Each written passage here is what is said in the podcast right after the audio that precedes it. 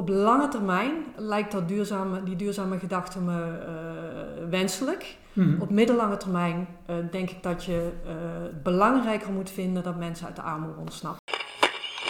Hallo en welkom bij Studio Ecomodernisme, de podcast over een schone planeet en een goed leven voor iedereen. Deze podcast is een samenwerking tussen Stichting Ecomodernisme in Nederland en ecomodernisme.be, het platform in Vlaanderen. Mijn naam is Marco Visser. Hier in Rotterdam is bij ons de gast Mirjam Vossen. Mirjam is journalist en mediaonderzoeker. Al jarenlang schrijft ze over thema's als armoede en migratie. Ze is auteur van Eerste Hulp bij Ontwikkelingswerk, een praktische gids voor mensen die betrokken zijn bij kleinschalige projecten in arme landen. Met Ralph Baudelier schreef ze het boek Hulp, waarom ontwikkelingshulp moet, groeit en verandert. Samen zijn ze betrokken bij World in Progress, waarmee ze mensen willen wijzen op de vooruitgang in de wereld en inspireren om zich in te zetten voor nog meer vooruitgang. Beeldvorming door de media is inmiddels haar hoofdonderwerp. In 2018 promoveerde Mirjam op een onderzoek naar de framing van wereldwijde armoede. Dat boek heet Framing Global Poverty. Studio Ecomodernisme.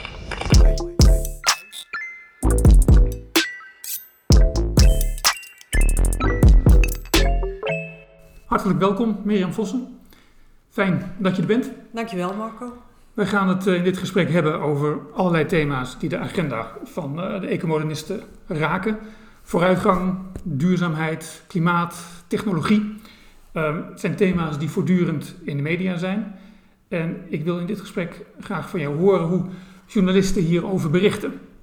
En hoe, hoe bepalend ook hun berichtgeving is voor de wijze waarop we over die thema's nadenken, welke aannames erin zitten, wellicht ook welke fouten zij daarin maken. Um, maar eerst wil je nog eens iets meer over jezelf vertellen en jouw interesse ook in, uh, in media en journalistiek. Ja, dat, uh, uh, de achtergrond van mijn, mijn belangstelling voor, voor beeldvorming en voor mediaframing komt eigenlijk uh, voort uit onder andere uit het feit dat ik vaak in ontwikkelingslanden ben. Ik woon met enige tijd, enige regelmaat in, in Malawi. Mhm. schrijf, schreef al lang vaak over ontwikkelingssamenwerking. En wat me op begon te vallen, ik denk een jaar of 10, 15 geleden, was dat de stemming in Nederland steeds zuurder werd als het ging over ontwikkelingssamenwerking. En dat bevreemde mij eigenlijk, want uh, en die toon is dan zuur in de zin van ontwikkelingswerk. Dat, dat helpt toch niet. blijft aan de strijkstok Weggegooid geld. Weggegooid geld. Nou, die, die stemming, die, dat geluid, dat, dat begon steeds meer aan kracht te winnen, merkte ik. In, in, uh, in de media, maar ook in de sector zelf.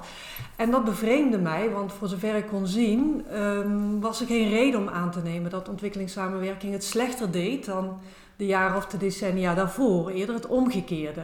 Nou, dat zette mij op het spoor van, hé, hey, waar komt dan die gedachte, dat beeld, dat het dus steeds slechter gaat of allemaal niet helpt, uh, waar komt dat vandaan? En, en die fascinatie, die, ja, die ben ik blijven volgen. Dat heeft uiteindelijk ook toe geleid tot, tot interesse in van, hé, hey, hoe zit het eigenlijk met de beeldvorming die we in bredere zin hebben over Mhm. ontwikkelingslanden?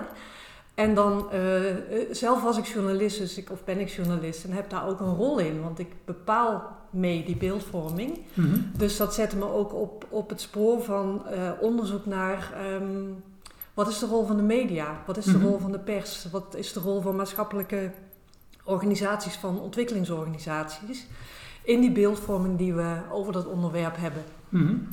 En als het dan over armoede gaat en ontwikkelingssamenwerking, um, is, het, is er dan helemaal geen sprake van dat er geld aan de strijkstok blijft hangen, dat het weggegooid geld is?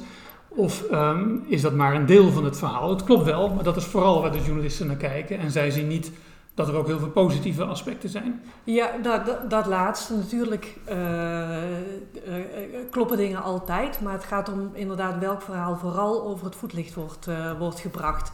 En dat verhaal, dat, dat zag ik op een gegeven moment dat, dat aan invloed won. Uh, tegenover andere verhalen die je er ook over kunt vertellen, die gewoon minder, uh, minder aandacht kregen. Dus je zou kunnen zeggen, uh, allerlei vaccinatieprogramma's in arme landen werkten hartstikke goed, efficiënt, ja. hoge vaccinatiegraad, groot succes voor weinig ja. geld. Ja. Maar ondertussen werd daar dan niet over geschreven. Maar wel zo gauw er ergens een werknemer met een vliegtuig heen en weer was gegaan, wat een beetje een dubieuze onkostenpost was. Ik geef even een Ja. lukraak voorbeeld. Ja. En dat is dan waar de journalisten naar kijken als het gaat over ontwikkelingssamenwerking. Ja, dat, de, zo, zo, uh, zo kort door de bocht is het, uh, is het meestal niet. Maar ik denk je, dat je hier wel iets te pakken hebt van hoe Mhm. de media vaak werken. Mijn onderzoek ging uh, overigens niet zo heel, zeer heel specifiek over hoe de media berichten over ontwikkelingssamenwerking. Maar ik keek meer in brede zin hoe ze berichten over, over arme landen, over ontwikkelingen daar. Nou, wat je ziet, en daar heeft natuurlijk ontwikkelingssamenwerking wel een rol in. Um, en wat ik zag was dat daar gewoon het, het, dominante verhaal is dat er eigenlijk nauwelijks vooruitgang in die landen is. Um, als je het hebt inderdaad over zo'n succesvol vaccinatieprogramma, dat haalt de berichtgeving niet. Uh, terwijl op het moment dat er dingen gebeuren als, als rampen, hongersnoden, uh, frauduleuze verkiezingen, noem maar op, uh, daar staan de krantenpagina's, die staan daar vol van.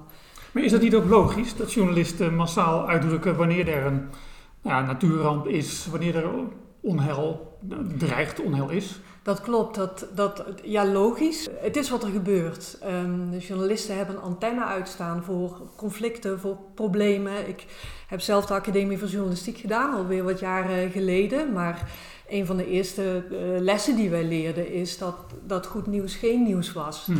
En een, een beetje een cliché-adagium, maar dat geldt in wezen uh, nog altijd. Um, journalistiek heeft een, een, voorliefde voor dingen die aan de hand zijn, dingen die misgaan. Mhm. En uh, daar is veel voor te zeggen, dat is ook belangrijk, dat moet ook gebeuren. Um, het gevolg daarvan is dat een groot deel van de werkelijkheid uh, uit het zicht blijft. En wat vooral uit het zicht blijft is uh, pos langzame positieve trends die Mhm. zich uh, in de wereld voltrekken. Zoals bijvoorbeeld um, afnemende armoede, afnemende kindersterfte, toenemende gezondheid. Uh, op heel veel fronten Mhm. is er vooruitgang te zien in, in ontwikkelingslanden. Um, maar op bijna geen enkel manier of geen enkel moment wordt dat Mhm. vanzelf nieuws. Dus dat ontsnapt aan de nieuwsradar. Ik geloof, eh, misschien weet jij de cijfers beter dan ik, maar ik geloof dat Max, Max Roser van Our Ja. World in Data, die had eens een keer geschreven dat in de afgelopen, nou pak een beetje 30 jaar, iedere dag waren er 127.000 mensen uit de armoedegrens. Zeg maar, Ja. die, waren, de- de- die hadden zich eruit geklommen, uitgeworsteld. Ja, Dus iedere dag had Ja. de krant ergens een bericht in de krant kunnen hebben. precies. 127.000 mensen zijn weer uit de armoede Ja, maar het, het 8 uur journaal opent daar nooit Nee, mee. nee. Nee. maar het gebeurt. Ik ken het cijfer, eh, ik ken het cijfer, een iets ander cijfer, maar het komt daar Mhm. aardig in de buurt. Als je gewoon kijkt hoe hard het afgelopen 20, 30 jaar gegaan is met Mhm. het aantal mensen wat, mensen wat zich uit die extreme armoede eh, ontworstelt, Mhm. dan kom je ongeveer op dat soort eh, Ja. fascinerende aantallen. En hetzelfde gaat van het aantallen mensen die per dag of, of per maand schoon drinkwater krijgen, een telefoon krijgen, toegang krijgen tot elektriciteit. Mhm. ehm, het aantal kinderen wat gevaccineerd wordt. Er is echt eh, tienduizenden, Mhm. honderdduizenden per dag per week en iedere dag weer. Ja. Gisteren, vandaag, morgen. eh, langzame trends en die halen het nieuws gewoon Mhm. niet. Dus blijven ze ook bij het publiek eh, van de radar af. Ja. En je kunt je afvragen wat is daar dan erg aan. Als, als ik deze cijfers hoor die jij net noemt, ik word er heel blij van. Dus je kunt zeggen, Ja. wij journalisten, wij ontnemen het plezier dat mensen kunnen hebben om al dit soort heugdelijke, heugdelijk nieuws eh, tot zich te nemen.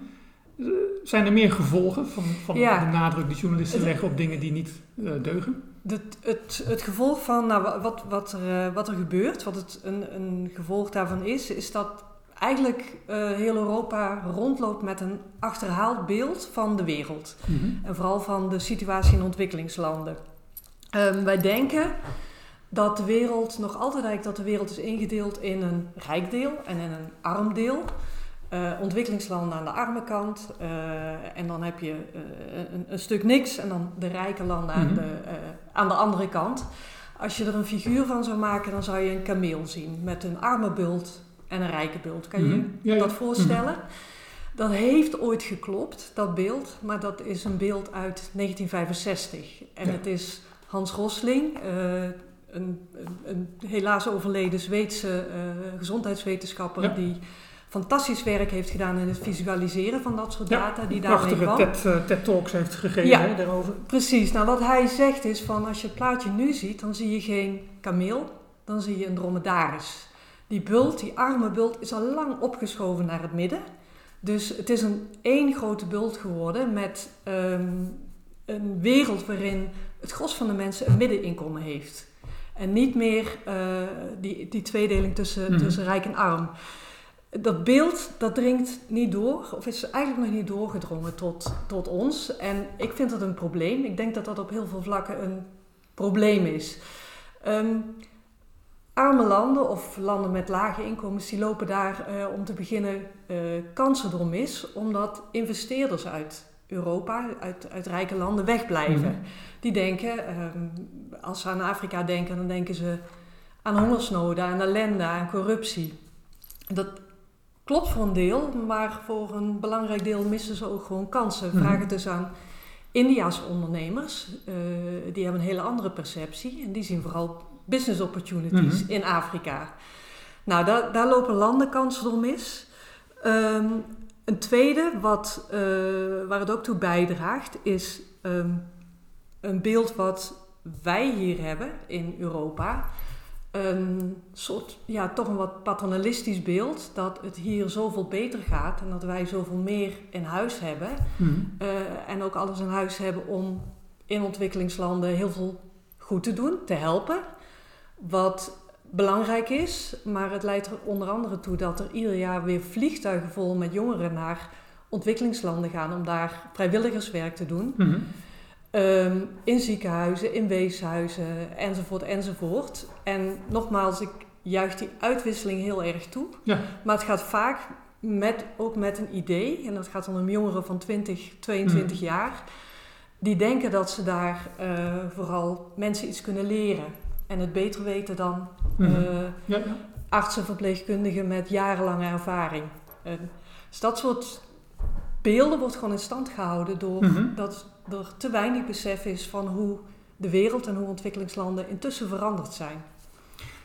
Maar ergens is het toch wel prachtig als jongeren 20 jaar oud tijd maken om naar Afrika te gaan. Ja. En om daar te helpen om een weeshuis te bouwen of een put te slaan. Ook al doen ze dat misschien met een ander beeld in hun achterhoofd. Zouden ze niet daar tegenaan lopen ook, tegen dat beeld en terugkomen met veel meer rijkdom en veel meer besef? Ja, dat, dat, uh, die, die aanname is er vaak wel. Van nou, als ze één keer gaan en uh, de werkelijkheid hebben gezien, mm -hmm. dat het heel verrijkend is. En ik denk dat dat voor een heel belangrijk deel ook is. Maar uh, je ziet ook vaak dat bepaalde vooroordelen gewoon eerder bevestigd worden dan ontkracht worden. Mm -hmm. Doordat jongeren bijvoorbeeld als ze in ziekenhuizen lopen, um, sta, ik noem maar iets stage lopen of vrijwilligerswerk doen, zien dat dingen anders gaan en zich niet afvragen hoe dat komt, maar uh, eerder bevestigd zien mm-hmm. dat het daar allemaal minder is dan, uh, dan hier. Klein voorbeeldje te geven. Um, er is een, een medisch antropoloog, Judith van der Kamp, die jarenlang onderzoek heeft gedaan uh, naar medische stagiaires in ziekenhuizen in Burkina Faso. En heeft opgeschreven hoe van twee kanten mensen reageren. Hoe die mm jongeren daar doen en hoe het ziekenhuispersoneel in, uh, uh, in het ziekenhuis zelf, wat die vindt van de mhm. stagiaires. En uh, ja, dan komt ze uit bij um, verpleegkundigen die keer op keer te horen krijgen dat hoe zij het doen, dat dat niet goed is. Omdat de studenten uh, naar westerse maatstaven en met westerse rijkdom, et cetera, et cetera, andere dingen hebben geleerd. Mm dat soort spanning zie je dan. Um, het jongeren niet vanuit een nieuwsgierigheid daar rondlopen, maar vanuit een idee voor ingenomenheid en met alle goede bedoelingen van dat zij het eigenlijk beter weten dan uh, mensen in Burkina Faso, daar dan ook, waar dan ook. Tot nu toe hebben we het vooral ook over de, over de media.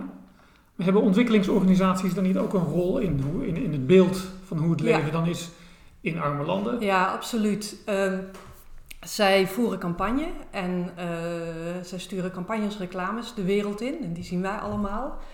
En um, de hoofdboodschap daarin is dat er altijd maar weer opnieuw dingen niet goed gaan en Mhm. eh, hulp nodig is van ons. Mhm. Het beeld dat de media versterken, eh, dat beeld dat er heel weinig of eigenlijk geen vooruitgang is, eh, dat doen ontwikkelingsorganisaties misschien nog wel meer. Mhm. Zij zullen ons nooit vertellen dat, eh, dat de armoede is afgenomen. Of dat de gezondheid is toegenomen. Althans niet in publiekscampagnes. Want zij gaan ervan uit, wanneer je dat zou doen, Ja. dan denken mensen, oh, maar dan hoef ik ook geen geld meer te geven. te Ja. Wat wij zien aan eh, wat, ze, wat, ze het grote, ja, wat het grote publiek meekrijgt, dat zijn eh, campagnes die vooral een fondswervend doel hebben. Mhm. En dan ga je niet vertellen, in die campagnes krijg je vooral te horen wat er, eh, wat er nog mis is en wat er nog moet gaan veranderen. Mhm. En, en niet wat er intussen al is gelukt of is bereikt of is geslaagd. Dat staat wel, daar staat wel vaak meer over eh, op de websites en in de jaarverslagen. Daar Mhm. duiken organisaties wat meer de diepte in. Daar krijg je dat soort informatie Mhm. vaak wel mee, of in nieuwsbrieven naar donateurs. Maar dan moet je eerst donateur zijn geworden. Ja, ja, ja. En eh, wanneer je dat niet bent, dan is eigenlijk het enige wat je van hen te zien krijgt.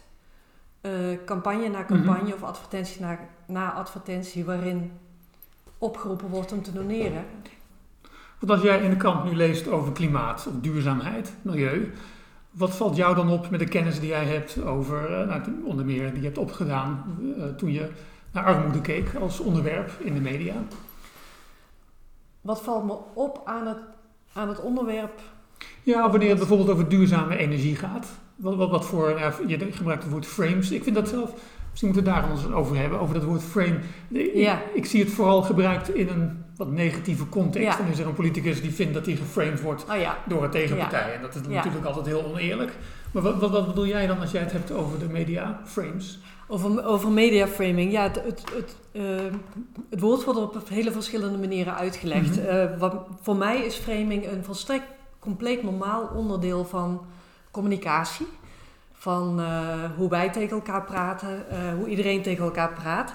Een frame is het kiezen van woorden, invalshoeken, metaforen, beelden, waarmee je een bepaalde versie van de werkelijkheid overbrengt aan de anderen. Je zet als het ware een, een, een, een- raamwerk om een deel van de werkelijkheid. Dat, Mhm. dat versterk je, dat licht je uit. En dat doe je met taal, dat doe je met beelden. Niets geheimzinnigs aan. Ehm, en een frame, ehm, ja, misschien eens een voorbeeldje geven, een, eh, Mhm, ja, wel goed. Ehm, wat je vaak ziet is, nou laten we het onderwerp vluchtelingen nemen. Dat, dat, dat Mhm. leent zich heel erg mooi. Ehm, je kan daar bijv- bijvoorbeeld watermetaforen voor gebruiken. Er komt een stroom vluchtelingen aan. Er Mhm. komt eh, nou zelfs, eh, volgens sommigen zelfs een tsunami van vluchtelingen die er op een gegeven moment aankwam. Een watermetafoor, en dat roept een bepaald beeld op. En dat is een frame van een groep vluchtelingen, een stroom vluchtelingen die onze kant op komt, die ons gaat overspoelen. En dat raakt, dat frame, dat raakt aan een dieper, onderliggender, eh, groter verhaal. En dat verhaal dat zegt dat vluchtelingen een gevaar en bedreiging voor ons zijn. Want als een stroom, Mhm. tsunami onze kant op komt, Mhm. dan Ja.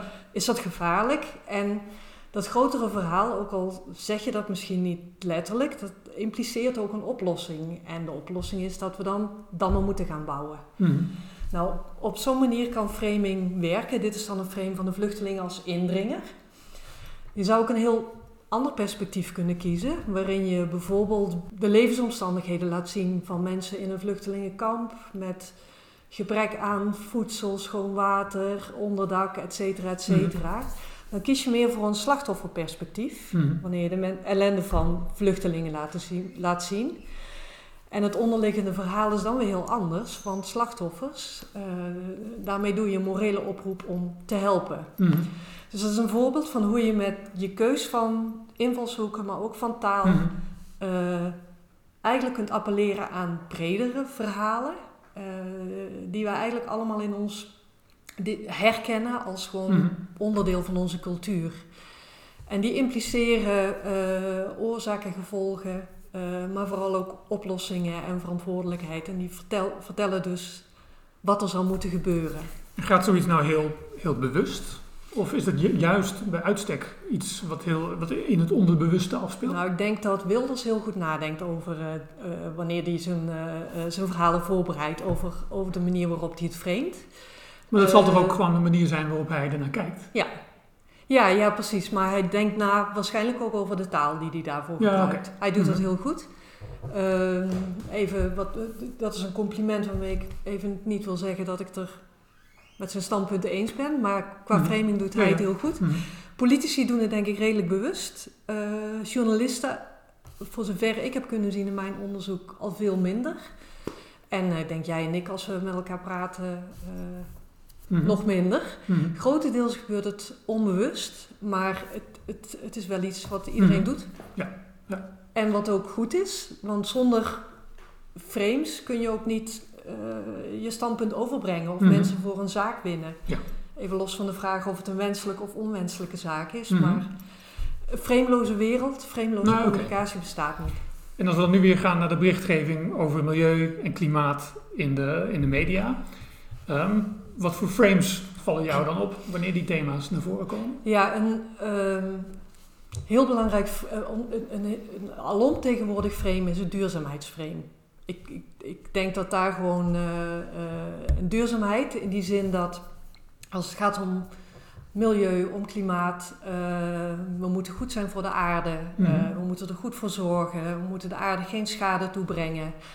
Ehm, we mogen geen schade toebrengen aan generaties die na ons komen. Mm. Die gedachte, natuurlijk groot geworden sinds de jaren 70, 80 Brundtland-rapport. Uh, over duurzame ontwikkeling. Over duurzame ontwikkeling. Mhm. Die, uh, dat is eigenlijk de basis van heel erg veel op dit moment. Mm -hmm. uh, de basis van de klimaatakkoorden. Het, het, ligt onder de duurzame, de naam zegt het al, de duurzame ontwikkelingsdoelen die we op dit moment hebben. Mm -hmm. Die gedachte, ik zie die, die grondgedachte, dat grondidee, zie ik gewoon terug op heel erg veel ja. plekken.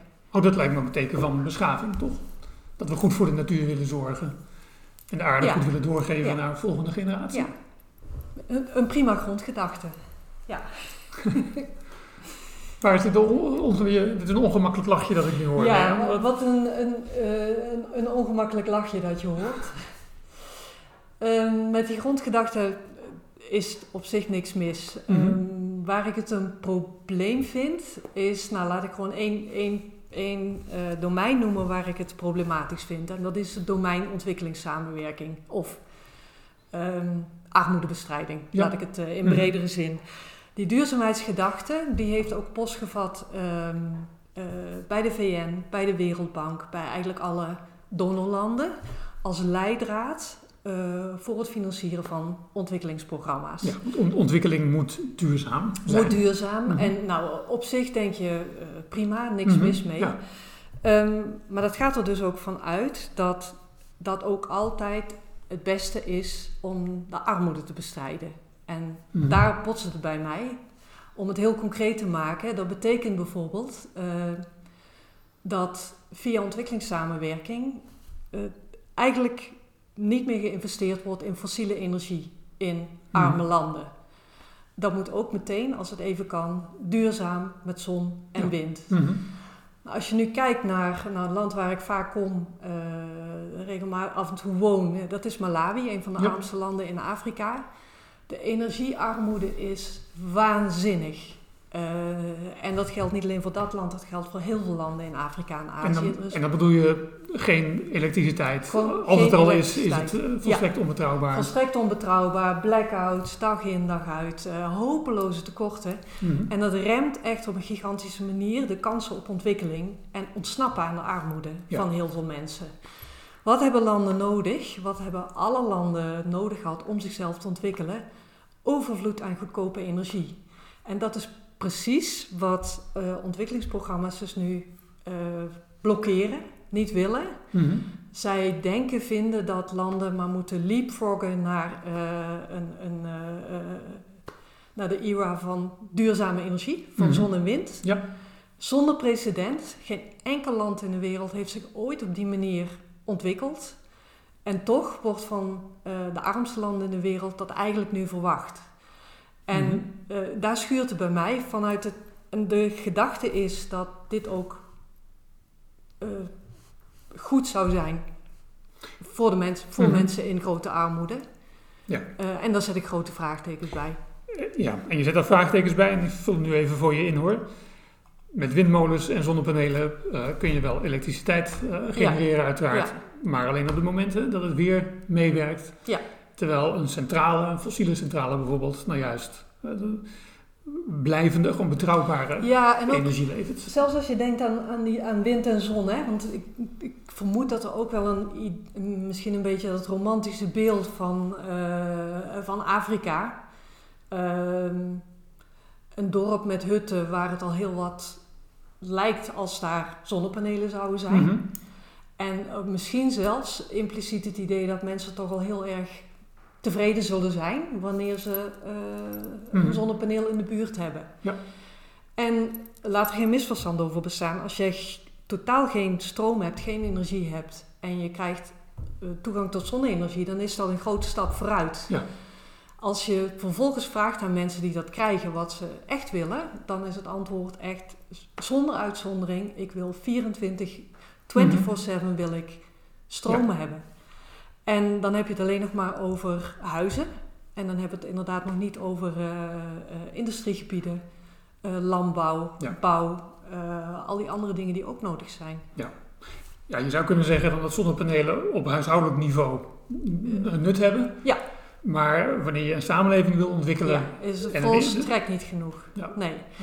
En dat, ja, dat duurzaamheidsdenken ligt eigenlijk aan de, of dat duurzaamheidsframe, Mhm. dat, dat verhaal. Eh, dat, dat blokkeert dan eh, Ja. het frame van vooruitgang, om het zo te noemen. ja, Ook al, maar je beseft ook wel dat een fossi- fossiele centrale milieuschade brengt. Ja. En ook schade aan eh, Ja. de volksgezondheid trouwens. ja, Maar dat is dan een trade-off die, die jij accepteert en ook de mensen daar wellicht accepteren. Eh, zeker een trade-off die mensen daar accepteren. Ehm, een trade-off die, ja, denk, wat, wat is het, wat is op, laten we het zo zeggen, op, eh, nou, la- op lange termijn lijkt dat duurzame, die duurzame gedachte me eh, wenselijk. Mhm. Op middellange termijn eh, denk ik dat je eh, het belangrijker moet vinden dat mensen uit de armoede ontsnappen. Mhm. En wat je ziet, en wat nu heel duidelijk zichtbaar is, bijvoorbeeld in landen in, in Azië. Op het moment dat landen zich ontwikkelen tot middeninkomensland, dan zie je vanzelf dat er meer belang wordt gehecht aan het terugdringen van milieuschade. Mhm. Dus het is een tijdelijk iets. Eh, eh, landen als China en andere landen in Zuidoost-Azië zie je gewoon de omslag maken en meer belangstelling krijgen voor zon, wind, eh, kernenergie, duurzame Mhm. manieren, of laat ik het zo zeggen, CO2-arme manieren van Ja, energieopwekking. ja, nou, dat is gewoon lucht. Ja. Schone lucht, dat is dan een, een belangrijke drijfveer. En uiteindelijk Mhm. ook gewoon mee willen, bij willen dragen aan het halen van de klimaatdoelen. Mhm. Maar dat kun je niet vragen van de allerarmste landen die überhaupt nauwelijks bijdragen op dit moment Mhm. aan de CO2-uitstoot. Dat vind Ja. ik immoreel. Immoreel zelfs. Ja, echt. Ja, ik kan daar eh, verontwaardigd over worden. Ja, ja, Ja. En dat komt dan, als ik jou nu in mijn eigen woorden parafraseer. eh, er zijn nu urgente eh, Ja. noden van, Ja. van arme mensen die op dit moment eh, een, een zwaar, onnodig zwaar leven leiden, kun je zeggen. Ja. Met onnodig veel honger en ziekte. En die alledaagse problemen zou je kunnen verlichten op dit moment door fossiele centrales snel neer te zetten. Accepteren dat daar milieuverontreiniging bij eh, komt kijken. Maar het is een tussenstap op weg naar een- toekomst die Ja. uiteindelijk voor iedereen ook schoner zal Ja. zijn. Precies, je moet prioriteiten stellen. En armoede moet, voor, eh, Mhm. armoede moet voorgaan. Armoedevermindering moet voorop staan. En speelt hier dan mee dat wij, en met wij bedoel ik dan de, de Verenigde Naties en de Wereldbank, hè, want om, om dit soort organisaties gaat het, hè, wanneer het Ja. gaat om, eh, wanneer een arm land als Malawi zou aankloppen voor financiële steun voor een kolencentrale, Ja, dan krijgen zij geen medewerking nee. volgens mij, nee. maar wel wanneer ze windmolens Ja. of zonnepanelen willen, willen neerzetten.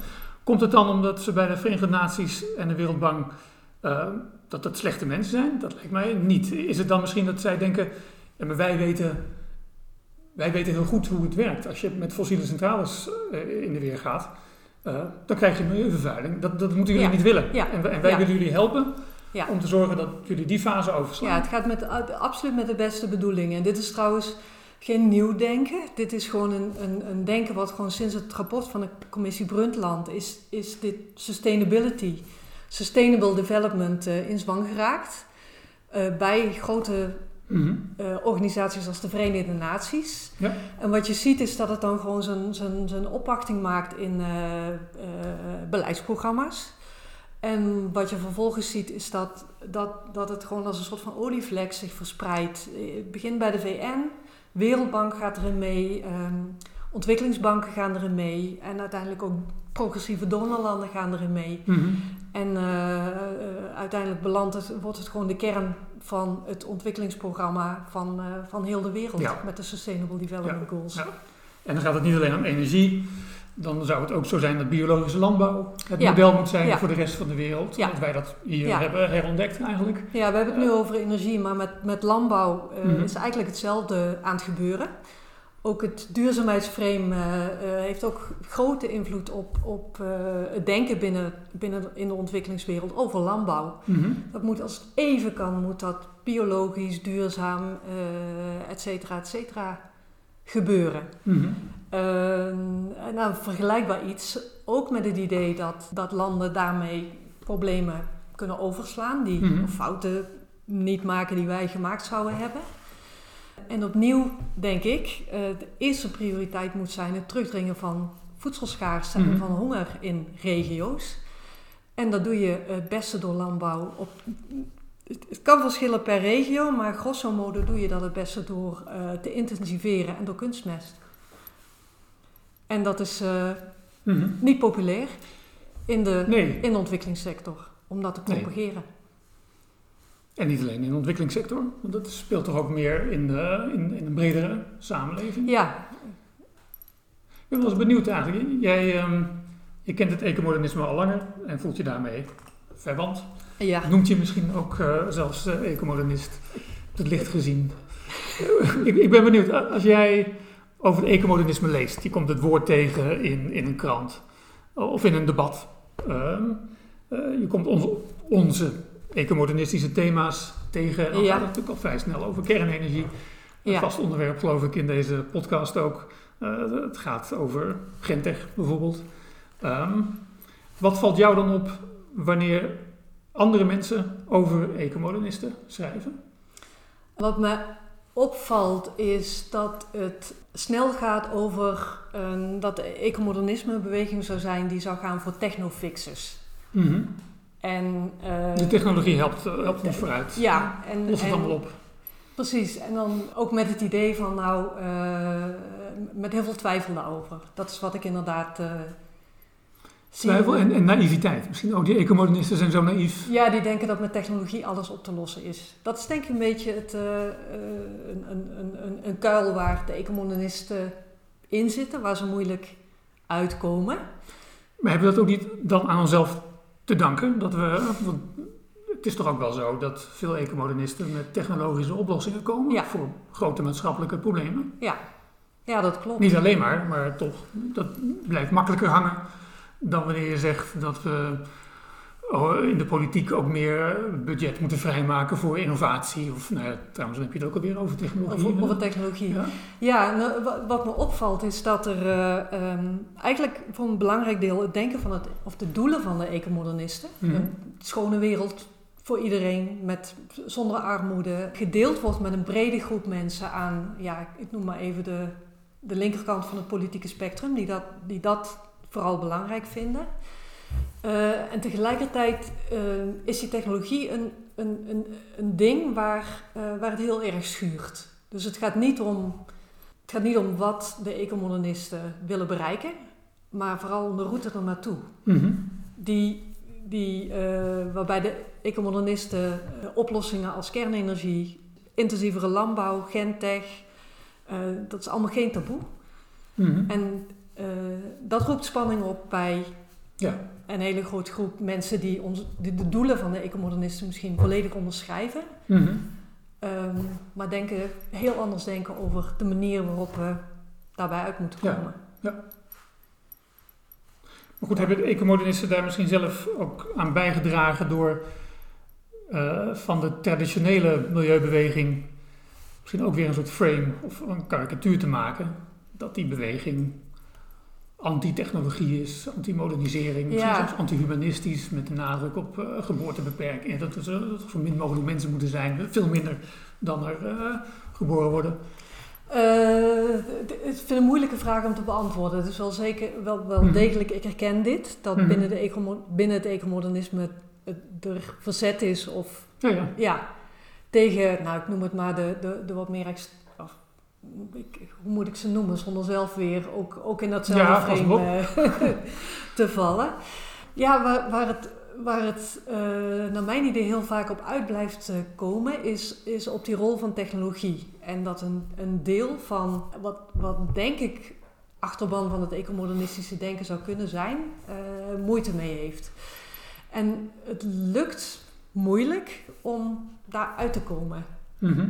Ja, ik zoek zelf nu ook een beetje naar, uh, naar woorden daarvoor. Maar dat is wel wat ik, wat ik merk. Dat die weerzin, uh, het ongemak met innovatie, technologische innovaties zoals kernenergie, zoals gentech, heel diep zit. Mhm. Bij mensen die eigenlijk heel dicht ook tegen onze doelstellingen, mhm. of onze doelstellingen zouden, zouden omarmen. Ik herinner me van jou een keer een verhaal. Uh, je schreef: Ik ben groen en ik ben links. En ik ben voor kernenergie. Ja. En dat was kennelijk voor veel mensen een schok, want jouw verhaal ja. werd volop uh, ja. getweet, hoe heet dat? um, want kennelijk wordt kernenergie zozeer geassocieerd met, met rechts en mensen die uiteindelijk geen bal uitmaken hoe dat nou precies zit met klimaat en, uh, en milieu. Um, als ik het goed herinner, um, zei je dat je wel, dat het in gesprekken nog aardig lukt met hè, jouw eigen vrienden, ja. jouw kennissenkring, om mensen ook wat warmer te laten eh, worden voor kernenergie. Maar is het ook verdomd moeilijk om het, wanneer je erover schrijft, om dan mensen te bereiken? Hoe, ja, wil je daar eens wat meer over, over vertellen? Uh, het, was inderdaad een, een opiniestuk in het, uh, in het Algemeen Dagblad. Ah. En uh, het was mijn frustratie, en eigenlijk tot op de dag van vandaag, dat kernenergie een exclusief rechts thema is. Het zijn typisch de rechtse politieke partijen die het omarmen. Mm -hmm. En uh, alle linkse partijen, behalve nu de nieuwkomer Volt, die ja. zijn tegen. En dat frustreerde mij, heel, mij eigenlijk heel erg. Mm -hmm. uh, om, omdat ik denk, waar, waar, moet ik, bij welke politieke partij moet ik, uh, moet ik terecht wanneer ik kernenergie omarm, maar ook een mm -hmm. hele sociale agenda omarm.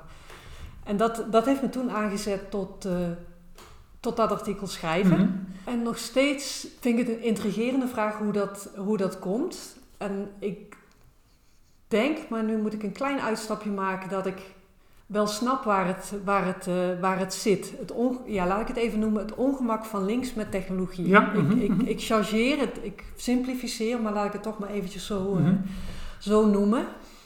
En dat komt weer, uh, ja, dan maak ik een klein uitstapje naar waar dat vandaan komt. Dat valt, ja, dat valt te begrijpen, of beter te begrijpen wanneer je kijkt naar de onderliggende waarden die mensen belangrijk mm. vinden.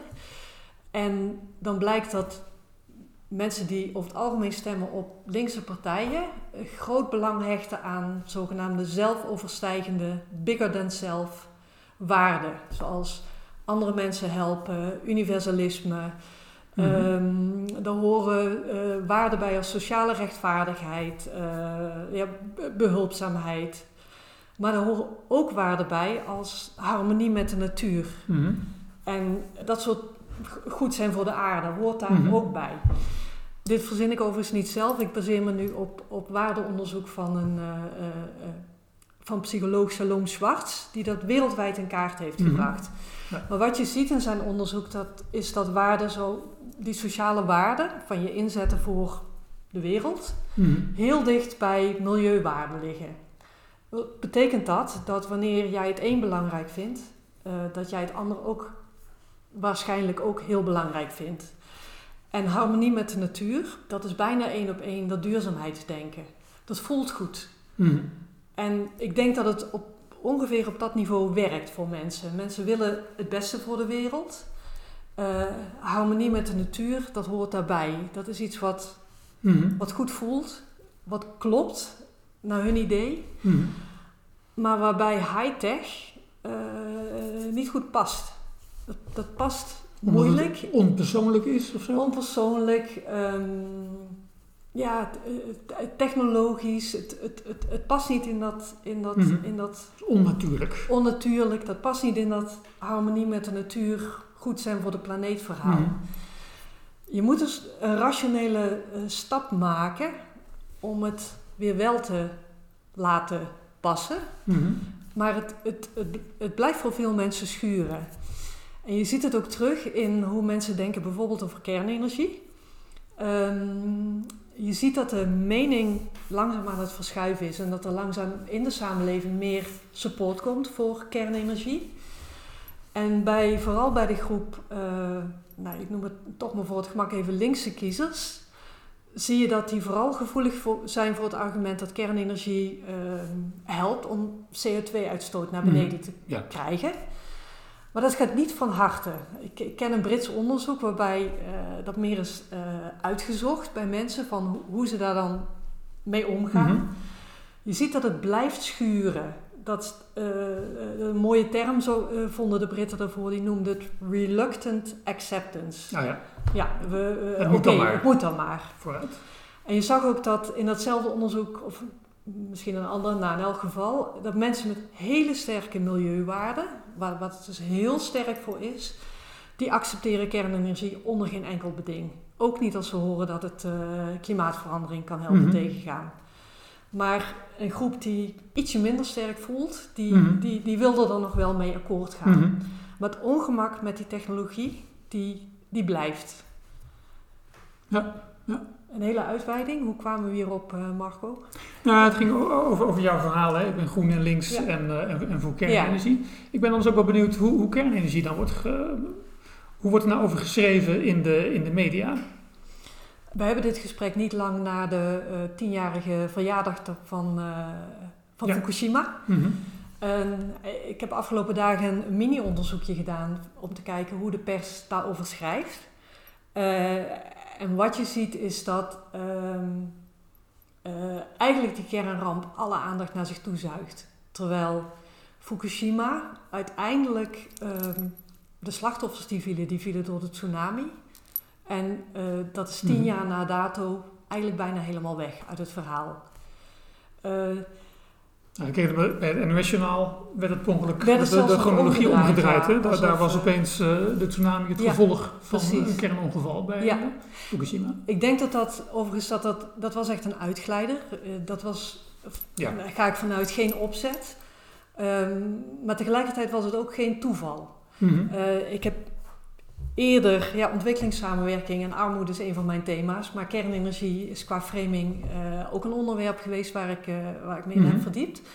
Ik heb eh, een jaar of twee geleden de berichtgeving in Nederlandse kranten geanalyseerd. Een jaar lang over hoe er in Nederland over kernenergie werd geschreven. Mhm. En dan zie ik dat eigenlijk één frame, of, eh, ik heb het runaway technology, het, frame van de ontspoorde technologie, Mhm. eh, dat dat gewoon een enorme rol blijft spelen in de, in de berichtgeving. En dat is een frame wat eigenlijk al bestaat eh, van kort nadat kernenergie überhaupt eh, eh, zijn toepassing kreeg, in de jaren 50, 60. Mhm. In eerste instantie werd er heel lovend met een vooruitgangsframe over Ja. geschreven. Maar al vrij snel kwam dit eh, apocalyptische, ontspoorde technologieframe, eh, deed zijn opwachting in de discussie. En het is nooit weg geweest. Ehm, dat frame was er al voor Tsjernobyl. Het werd natuurlijk, met Tsjernobyl werd het werkelijkheid. Mhm. En het zit in het collectieve geheugen van een hele generatie. Van wereldwijd, in Nederland, in, overal. Fukushima werd het weer een keer eh, herhaald. Mhm. Ehm, waardoor, denk ik, ontzettend veel journalisten helemaal niet weten dat de slachtoffers die vielen tsunami-slachtoffers waren. Of slachtoffers van de evacuatie die volgde. En dat de straling geen enkel slachtoffer heeft geëist. Je bedoelt is dan de evacuatie die, die zo paniekerig paniekerige... verliep. Mensen precies. eh, wonen niet meer Ja. op de plek eh, Ja. die ze kenden. Raakte depressief aan de alcohol. Ja. Zo, wat ik zie in, nou, de Fukushima was dan even een, een moment dat het weer opkwam. intussen krijgt kernenergie ook wel een plek in de discussie die gaat over, over klimaat. Ik zie dat het op dit moment heel veel over de kosten gaat. Ja. Ehm, maar dat, dat, dat risicoframe, dat uh, runaway technology frame, dat blijft uh, eronder zitten. En waar ik dat onder andere aan zag, wat me heel erg opviel in, in uh, de periode die ik heb geanalyseerd. er waren nogal wat kleine incidenten in Borselen, in Vlaamse kerncentrales. die kregen disproportioneel veel aandacht in de media. Geef eens een voorbeeld van een incident. Um, nou, als, als er om iets was met een, uh, uh, iets, iets in de ventilatie kapot, dan hmm. stond het in de krant. Ik, ik, weet even niet meer of dit. Uh, nee, maar je, je, bedoelt dan dat is een, een incident zonder. In het niet-nucleaire deel. Nee. Ja. Kerncentrales zijn verplicht om alles wat er gebeurt te melden. Dat, dat, dat moeten ze. Ik weet niet precies via welke regel, maar dat moeten ze. Hmm. En je ziet dat journalisten bijvoorbeeld van de PZC rondom Borselen of van de mhm. kranten uh, in de grensregio met, met België. Dat ook allemaal oppikken. En ook uh, uh, als, zelfs als een kerncentrale even stopt voor onderhoud. als Borselen stopt voor onderhoud, dan maakt de PZC daar een bericht over. Nou, je kan je ernstig afvragen wat daar de nieuwswaarde van is. en hetzelfde geldt ook voor allemaal die kleine incidenten mhm. zonder veiligheidsrisico. Uh, waarbij ook elke keer keurig bij het bericht bij werd gezet dat er geen veiligheidsrisico was. Mhm. Maar door dat op te schrijven, benadruk je toch weer uh, ja. dat het eigenlijk iets is wat gevaarlijk is. Ja. En journalisten, ik denk dat er hier is een, een, mix aan de hand, denk ik, van een generatie, denk ik ook een generatie journalisten van 45, 50 plus, die Tsjernobyl, opgegroeid mhm. is met Tsjernobyl, wat enorme impact heeft gehad. Uh, dat risicoframe is, is in de haarvaten gaan zitten. En dat sluit een huwelijk vervolgens met de journalistieke nieuwsroutines waar we het eerder in het gesprek al uh, over mm hadden. Dus dat journalisten een antenne hebben uitstaan voor dingen die aan de hand zijn en dingen die mm misgaan. Uh, nou, ik kan het me voorstellen. En een derde iets wat wellicht meespeelt is dat uh, denk ik, weinig journalisten echt heel veel kennis van zaken hebben. Um, het is heel pijnlijk om te horen. Ja, ja nou, en dan niet. Eh, wat me opviel was dat in, in, in de analyse die ik heb gedaan over 2018, was dat er mhm. ontzettend veel journalisten over dit onderwerp hadden geschreven. En dan moet je je voorstellen bij een regionale krant, uh, dan is het gewoon de verslaggever van dienst die ah, er een bericht over maakt. Niet zozeer gespecialiseerde journalisten zijn die met het onderwerp zoals kernenergie bezig, bezig zijn. Maar ik stel me zo voor, uh, er rolt een, een, een bericht binnen uh, van, uh, van Borselen dat er, weet ik veel, ergens een ventilatiepijp kapot is gegaan. En de verslaggever van dienst die, die ziet het en denkt, oh ja, Borselen, kerncentrale. En wordt wakker. En Dit zou wel eens een nieuwe Chernobyl kunnen zijn, laten we erover nou, ja, zeggen. met, en dat gaat denk ik voor een groot deel onbewust. Maar ik denk, dat, dat idee dat het eigenlijk mhm. gevaarlijk is, zit heel diep. Waardoor gewoon berichten waarvan je echt de nieuwswaarde echt zwaar in twijfel kunt trekken, uh, toch worden aangegrepen om, uh, om iets mee te doen. Ja. Hey, Mirjam, tot slot, hoe, hoe, kunnen wij nou als eenvoudige mediaconsumenten, die als de krant openslaan en het journaal kijken, hoe kunnen wij nou door die frames ja, prikken? Ja, en dan niet alleen over kernenergie, hè, maar als, wanneer we lezen over milieu, over armoede. Wat zou nou helpen om ons een beetje meer bewust te maken uh, over wat wij nu eigenlijk lezen? Ja, wat, wat, heel, goed zou, wat heel goed helpt is om, uh, denk ik, als je de krant leest of het nieuws volgt, je altijd bewust te zijn van het feit dat journalisten uitzonderingen laten zien. Zij zijn ervoor om dingen te laten zien die aan de hand zijn en die misgaan. En uh, zij zijn er niet voor om dingen te brengen die goed gaan. Daar zit een mhm. enorme blinde vlek, of blinde vlek, dat, dat, dat haalt meestal het nieuws niet. Dus bij berichten uh, zou, je, ja, zou je gewoon standaard kunnen afvragen van oké, hoe representatief is dit? Wat is de bredere onderliggende trend. Mhm. Zien we nu gewoon een eh, eh, toevallige oprisping van iets wat even Mhm. slechter gaat? Of is er echt structureel iets aan de hand? Ja. Dus als je die vraag bij stelt, bij wat je leest, Mhm. dan denk ik dat het helpt om eh, nieuws, eh, dat is belangrijk om te, nieuws vertelt je vooral wat er aan de hand is in de wereld en niet Mhm. hoe, het, hoe de wereld er echt voor staat. Ja. Maar ik, ik, ik denk nu even aan het boek van Hans Rosling, of misschien is het juist afgemaakt door zijn kinderen en eh, schoondochter misschien ook, ehm, Anna Rosling. Ja, Heet dat boek Feitenkennis? ja feitenkennis. Dat was voor mij wel een grote eye-opener eigenlijk. Voor hoe Ja. je, er zit zoveel materiaal in dat boek dat je bagage geeft om, om makkelijker dit soort berichtgeving te, te volgen over deze, deze onderwerpen. Ja, nou dat is een, absoluut een aanra- eh, aanrader om te lezen. Ja. Dat zal eh, zeker hierbij helpen. Oké, Mirjam Vossen, heel veel dank dat je vandaag onze gast wilde zijn Graag bij gedaan. Studio Ecomodernisme. En u, beste luisteraar, heel veel dank voor het luisteren. Als u deze podcast waardeert, ga dan naar ecomodernisme.nl of ecomodernisme.be en steun ons. Schrijf u in voor de digitale nieuwsbrief. Overweeg een donatie om ons werk mogelijk te maken en volg ons op sociale media. Abonneer u op Studio Ecomodernisme via ons kanaal op YouTube, Spotify of iTunes. Zoek ons op bij andere bekende platforms voor podcasts waar u meer gesprekken vindt over een schone planeet en een goed leven voor iedereen. Hartelijk dank voor het luisteren. Graag tot de volgende keer. Studio Ecomodernisme.